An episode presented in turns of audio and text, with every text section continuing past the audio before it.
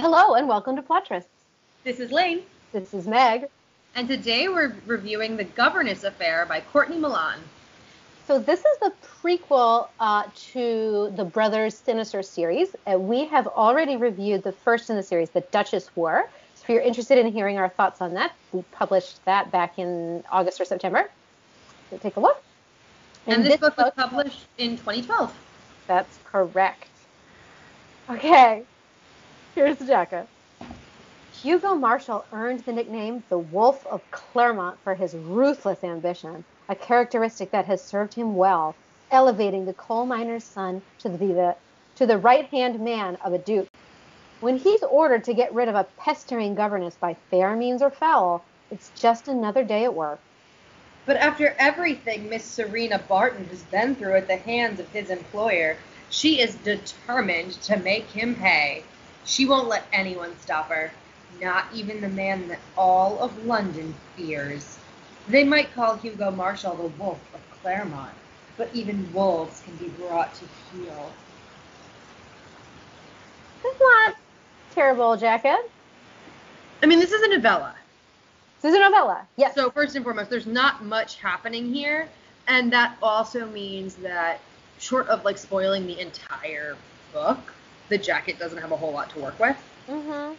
So while I think the fact that this um, book is tragedy porn is not really conveyed, I also think if you're trying not to like spoil the whole plot, it was hard to write a jacket. Yeah. All right. Well, we generated a random number. That random number was 14, and then we used that number to write our own summaries. Uh, so I will go ahead and start, and then Lane will follow. So here's mine. Duke's fixer lands in a fix when he must decide between morals and employment. Mm-hmm. Yeah. So, I mean, that's that's basically that's the book. Yeah, so my summary, which gives away um, a lot, so like spoiler warning stop here. Virgin got raped and impregnated, but is saved by her rapist, Wolf. Hated this. So Lane, um, Lane hated this book. and he, so here's here's the thing. Uh, maybe okay. So here's the thing. Courtney Milan writes this book. Courtney Milan is a really good writer. Her stuff is really good. We really enjoyed the Duchess War, so that's one that we really really liked. We've also liked um, her Turner series as well. So she's written stuff that we've really enjoyed. For me, one of the hard things about reading Courtney Milan is that she takes on very serious social issues in her books, and she treats them in a really realistic way. On the one hand, this is really important and it's really good, and she's doing very important, good work for the romance genre. On the other hand, part of the reason I read these books is to get away from sexual abusers being on the Supreme Court, for example. So when I go to read a novella, this is what 150 pages long. It's going to take me an hour, hour and a half to read, and the whole thing is like every other page is just more about rape, drunkenness, beating. There's a woman who has agoraphobia. Um, you know, it's just like it's it doesn't take you away from real life. Right, there's not a huge escapism factor here. Yeah. And I think the other thing, just to expand on what Meg said, I'm not critiquing Courtney Milan as a writer. And I do think that to a degree, counter to my usual rants about a lot of times rape is used in these books as the worst thing that can happen to a woman. And so it ends up being really reductive. I do think she's more adept at handling the issue than that. And usually when she has these like great tragedies in her books, it's great to see people who would usually be viewed as victims as objects of sexual desire for reasons other than their victimhood. Mm-hmm. Like I do think she handles these issues very adeptly. I did not enjoy reading this at all. Yeah. So I, I enjoyed it more than Lane did, but it's still a, a tough read for me. Um, still tough for me to read it. So outside of all the different types of tragedy, were there any tropes here? Well, I mean, we have the ruined woman, of course. So there's a woman who's been ruined one way or the other. In this way, it's the usual way, uh, which is that she had sex with a man. So let's just delve into her story in full right here, real quick and dirty. Um, she was a virgin who Yeah. had been left destitute when her parents died, and this was like her first job. So when the visiting duke at the establishment where she was now working came to her bedroom and said, "Don't make a sound. If you do, they'll fire you." She um, was then raped, and he was spied leaving her bedroom. So they came and checked her bed sheets, and when they saw blood, they fired her, and then whoop, she was pregnant. That's what happens to Serena. So I mean, that's her backstory right there. You know, it's we've we read this trope a lot. It's the governess who's ruined by either the employer's son or a guest at the employer's house. Mhm. So that in and of itself is it's nothing new. I think the way she's treated here, as Lane said, is is a little bit different because she's not treated as a victim. It's not treated as the worst thing that can happen. I mean, yeah, it's not a great thing, and it has, has ruined her life in some ways, but she's determined not to see herself as a victim. Yep. Okay. So then um, we have the man who can't get married or love this person because he's got to make something of himself. So he has severe PTSD from a father who beat him and his mother and all of Mhm. his other 15 siblings. Yes. Yep. And so he's got this is such a trope. He's got something to prove to his father, his dead father. Well, he had no idea if his father was dead or not. Well, yeah, but He still. ran away from home at 14 and his father is still haunting him. He knew his mother was dead. He knew his mother was dead. Um, his father is probably dead, but he hasn't spoken to his father or whatever in however many years after he left. He does Ah. find out at the end his father is dead, but he doesn't know it while he's making all these decisions. There you go. Um, but he's decided to prove his father wrong, even though he's never seen his father and doesn't plan on seeing his father. So this is something that we see uh, in a lot of these books, actually. Yeah. So that's here. Uh, so he's the bad boy who isn't actually bad. Like on the one hand, he's ruthless, but every time you get an idea of his ruthlessness, it's not even bad. For example, the obvious stuff like no drinking, no cursing, no heart hurting women, fine. But he talks about how the first real ruthless act he undertook as the Duke's man was to expose one of the Duke's debtors as a slave trader Yeah. and thereby embarrass him publicly and ruin him. It's like, cool, that might have been ruthless, but dude was a slave trader. Exactly. So they they build Hugo up to be ruthless, terrible bad boy, blah blah blah, right? But he very obviously is not. He has never actually had a moral dilemma working for his employer until But other moment. than knowing his employer is a bad person, so Meg, I think the reason he works for this employer is another trope. yes, yes. So why does he work for this guy? Well, he wants to make money, but he also has he doesn't actually work for him, so he's not his employee.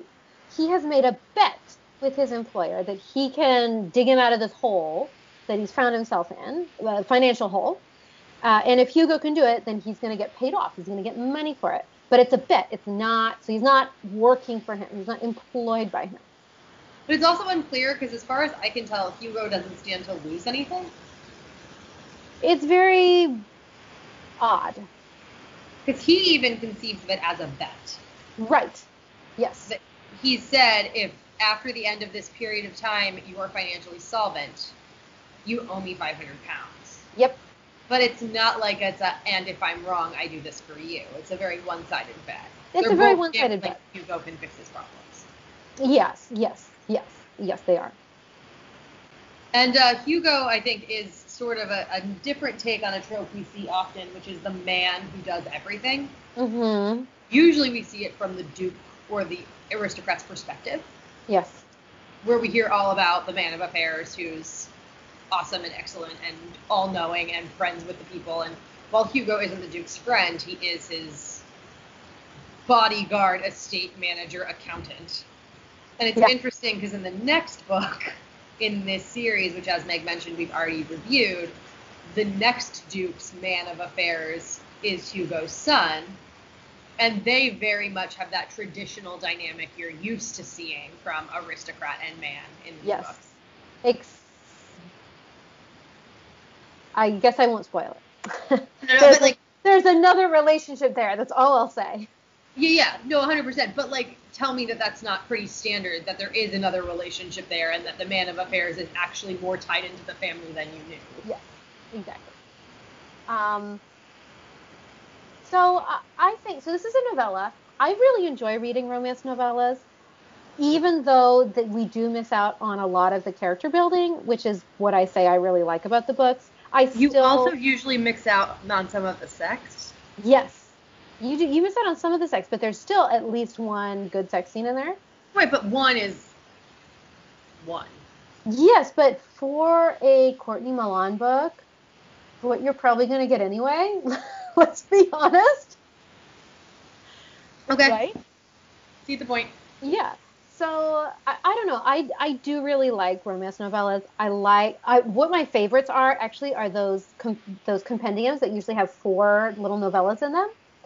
Um, because you you get a taste of different authors. Anyway, there's you can uh, FYI you can get this book for free on Kindle. So it's a free um, prologue, which they do sometimes, you know. So you can get this book for free. Um, so we read it as a sort of standalone. We didn't read it in a compendium, but um, I think that this one is a pretty good example of a romance novella, and that you get a good idea of the connection between the characters and why they end up together. Oh, even definitely. though, even though they they only know each other for about five days. Um, But yes. they're committing to each other after five days is not because you're supposed to believe they've solved all their problems in that time period. Yes. So it's a little bit less eye rolly. Like, yeah, okay, they're in love and they have to overcome it, but they're not even admitting it yet. Like, it's a little less love at first sight. Yes, it's it's de- it's definitely not love at first sight. I think it's a if you can handle the heavy issues, I think it's a very good example of a romance novella. But spoiler alert, we haven't even gotten to all the heavy issues. no, we have we haven't we haven't gotten there yet. Do we do we want to talk about offensiveness before we talk about the denouement? I mean, I put up front that this whole thing was a spoiler because I was not going to be careful Okay. about it. So, So let's let's talk about the denouement because I I liked it and I didn't like it. I wanted more. So the the whole point of this of Hugo's character, right, is that he needs to make something of himself. He wants to get this money. He wants to prove his father wrong that he can be a success. Not only that, if he gets this money, then he can support his wife and his family in very fine fashion. no, he doesn't really think about that. He says he never intends to be married. No, I know, but I'm saying now he is married, and so he Yeah. should have this additional thing on there. So yeah, I, I realize that when he set out and started the bet, that's not what he meant. Uh, but now he does. I feel like it would be even even more motivation for him to get the money. Oh, quick pause. Um, the Duke that Hugo works for is the rapist. Yeah. I don't think we've made that clear. Oh yeah, the the Duke that Hugo works for is the rapist, and then the problem that the Duke wants him to fix is Serena. So basically, the Duke is like, make her go away. Because if my wife finds out, I'm dead. Yeah, I'm dead. I won't I'm get any money. off. Importantly. Yeah. And so Hugo actually fulfills this request by marrying Serena and then sending her out into the country. So he marries her, sends her away. He has actually gone ahead and fulfilled, fixed the Duke's issue, right?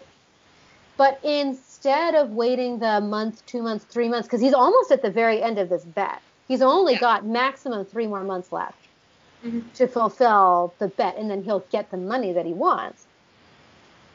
Instead of waiting out the three months, he goes to the Duke and like beats him up a little bit. Oh, because FYI guys, Hugo was a boxer. so he really packs a punch. Um, so he beats up the Duke, makes the Duke write down that you know what he did that I basically write down I am a rapist and I will support my child in one way or the other. But then instead of getting money from the Duke, he just leaves and then shows he shows the note to the Duchess. So the Duchess is pissed and cuts off the Duke, but yet we he doesn't get the money, and so he goes to live in poverty with his with his new wife Serena. So this is the deal. Serena had been holding out, hoping to negotiate funds and status for her unborn child. Yeah.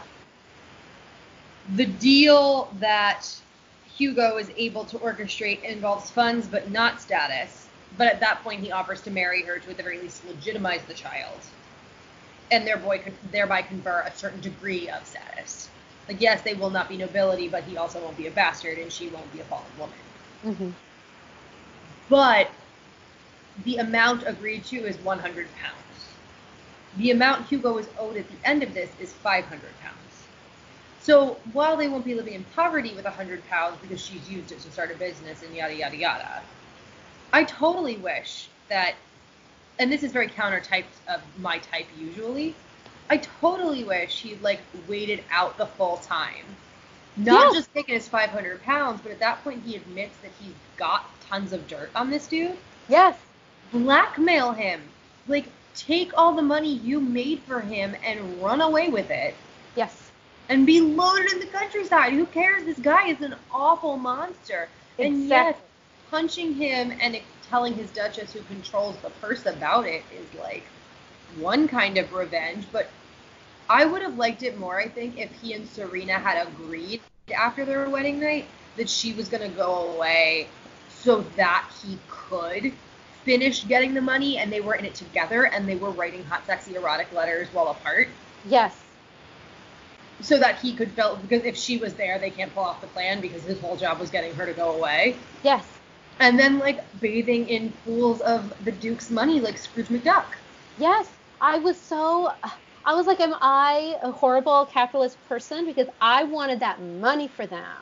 me too So I mean and I, I also i think the other thing though is i wanted them to be on the same team Yeah, yeah, yeah. Because he sends her away and he doesn't tell her what he's doing.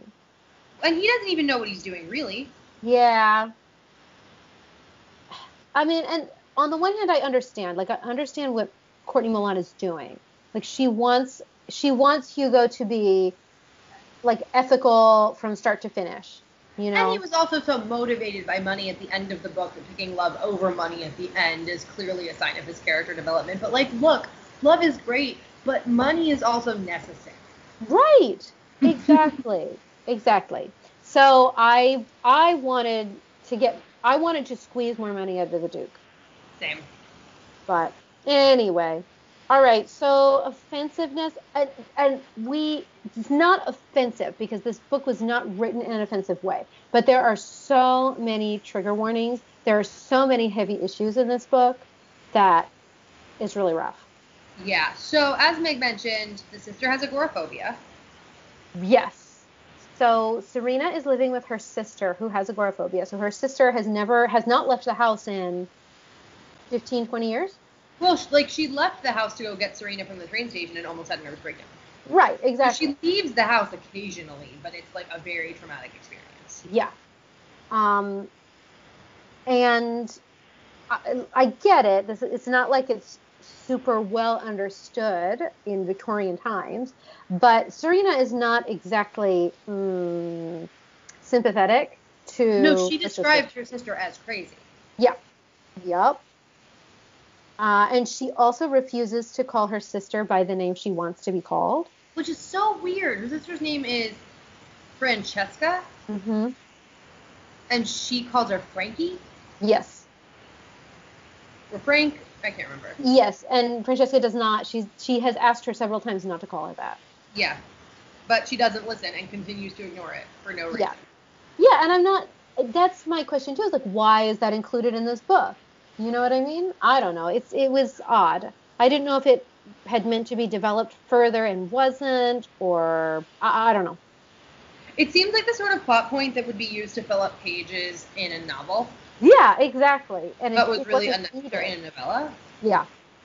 So I didn't know if maybe they had meant maybe she meant it to be a full length novel and then she didn't. I don't know. I thought it was odd to be I thought it was odd number one to be included at all, and then number two that it wasn't really resolved in a satisfactory way. Right. Um, so that was in there. I mean, we Clearly talked about it. It's very rape centric. Yes. Yeah, I mean that's the entire turning point of the plot. Well handled but depressing. But I would ac- actually argue that a plot point that's not super well handled is um, Hugo's dad beats his mother to death. And it's implied it's when Hugo runs away. hmm So Hugo feels a lot of responsibility for this happening. Yeah. Not a lot of time is spent on it. It's just like generic abusive backstory, but ramped up to 11 because the mom died from it. Mm-hmm. Because I mean, Hugo ran away because his father was abusive. So it's not like It- the it only was equal parts, I think, because happened. of the abuse and because he realized his only option if he stayed was a lifetime in the mines. Yeah. And he was like, well, my dad sucks and I don't want to die in the mines. So, Probably should take off. yeah. But then he wasn't around to protect his mom.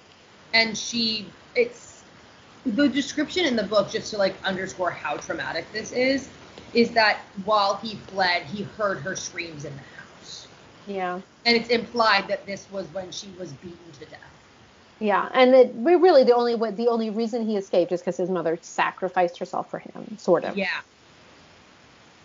So, yep, that's in there. Um, yeah. oh gosh. Uh, so I I do think that this book has some important conversations about what is rape, because Serena herself doesn't classify what happened to her as rape. in fairness the word rape isn't really used in lieu of rape they use the term forced on Yeah, was did he force himself on you? yeah And she said, "Well, no. I mean, obviously he he did because he went to her room and said, "If you scream, I will get you fired." Um, but her argument to herself which is the patriarchy made manifest is that she didn't fight back she said, "Well, I should have screamed anyway because yeah." nope So I I think it's an, an important conversation, and I did like that it was included here, uh, and I thought it was really important that Hugo unequivocally was like, "Well, no, he this obviously was not a consensual encounter. It wasn't rape." So I think that was. I just want to put that in there that I thought it was very important and it was well done. So serious question. hmm Who's the audience for the average romance novel? I mean, like, are you preaching to the choir by putting this in the text? I don't know. That's a really good question. I mean, I think that there are young women who read these books. Sure, sure, sure. I'm not saying that like it delegitimizes the need to put it in text. I'm just wondering. Yeah. I mean that's that's a really good question. I don't know. I don't know. Um I I do think that these books are used as sex education. Some people use them as sex education. They are not used like in classes for sex education. No, But no, I you mean, but people- that's still yeah. alarming. I mean, yeah, I'm not saying that it's not, but I also think that there there could be someone out there where this is the first time they've seen that argument, you know. So I don't think that it's always 100% preaching to the choir. This is a free novella with some sex in it on Amazon that someone could just download and be like, hmm, you know, Sure. this is important. So that's what I mean by I think these are important conversations, and I think it's good that we have Courtney Milan out there Mhm. but um, doesn't make it easier to read. Yeah. Um. So, looking past the three major social issues that this 150-page novella tackles, was this book sexy? So I did find this book sexy. I know that Lane does not agree with me. I think conceptually, I get why the sexual activity and the like bartering over hairpins as a way to ease her comfort was like in theory sexy, but for me, all of those the emphasis on consent and the sex games to bring additional consent into it were just a constant reminder of her rape. Yeah. And this might also be because while crying over her rape, while begging him to have sex with her, she does tell him, I need you to have sex with me so I stop only picturing his body over me. I want to picture your body instead. Yeah. And so I read that as I want you to fuck the rape trauma out of me. And that made me uncomfortable and sad. And so the whole scene, while the individual actions some might view as very sexy, I just viewed as a constant reminder of the trauma and was chugging a full glass of wine while I read it.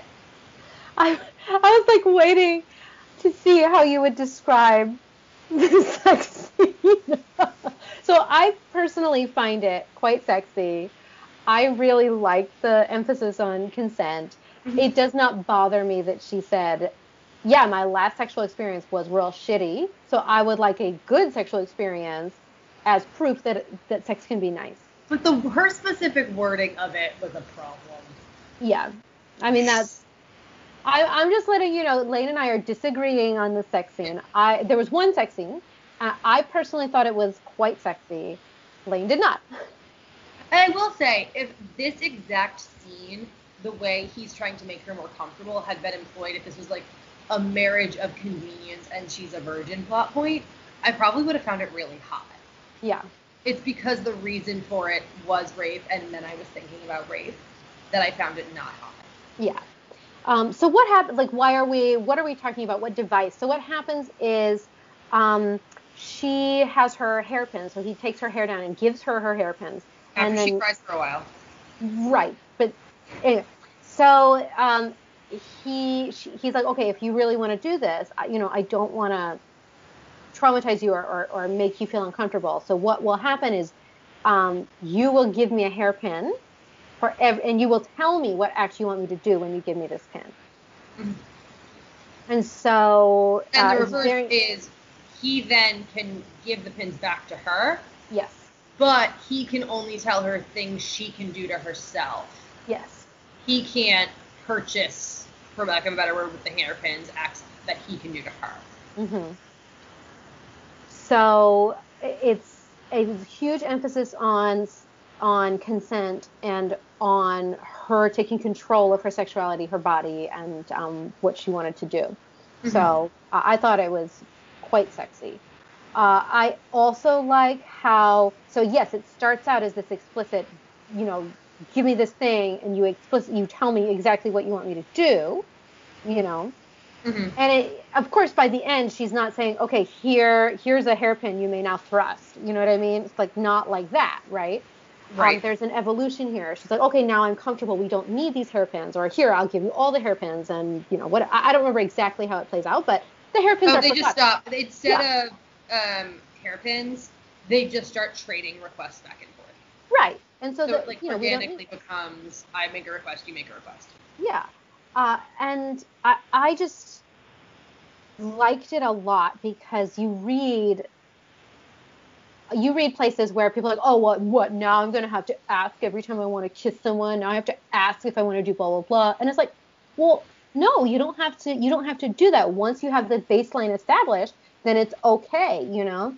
I, but so also, if like you want to ask every time, it can be sexy in some contexts. It can be real sexy. Um, I will just say I have three examples for you. So we have the governess affair, we have Sweetest Scoundrel, we have the Wallflower Wager. All three of which books have the this specific kind of sex scene, this specific kind of consent um, that starts out with you tell me exactly what you want, or me asking, can I do this? And then it evolves into something else. It really bothers me that two of those three are rape based in addition to this one though. So actually actually all three of them are based on some kind of sexual assault. Yeah. But they are all really good books that I personally really like. Lane has some issues, obviously. I wish consent was sexualized outside of trauma. Yeah. That's really like this isn't a particular critique of any one author, but just seeing you listing like the hottest sex consent is sexy books, and all of them emphasize success, consent post sexual trauma is really Yeah. disappointing. It's true. It's true. But I I think that we would recommend this book if you can handle really heavy issues in your romances.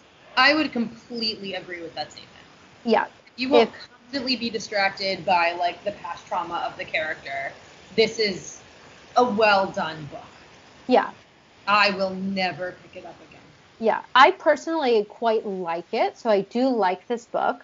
I have read it a couple of times, um, but I it's not something that I can just read anytime. You know, I do have romance novels that I can just read whenever I want, like um, *Romancing Mr. Bridgerton*. I feel like, yeah, I can read myself that book anytime. Like, there's no trauma in that book at all, except for uh, like some minor bullying. You know, I'm like, yeah, give me that book. Um, this is this book you have to be in the mood for. I'll take your word for it. well, thank you so much for listening. If you're and if you're enjoying enjoying the podcast, so please rate, review, and subscribe.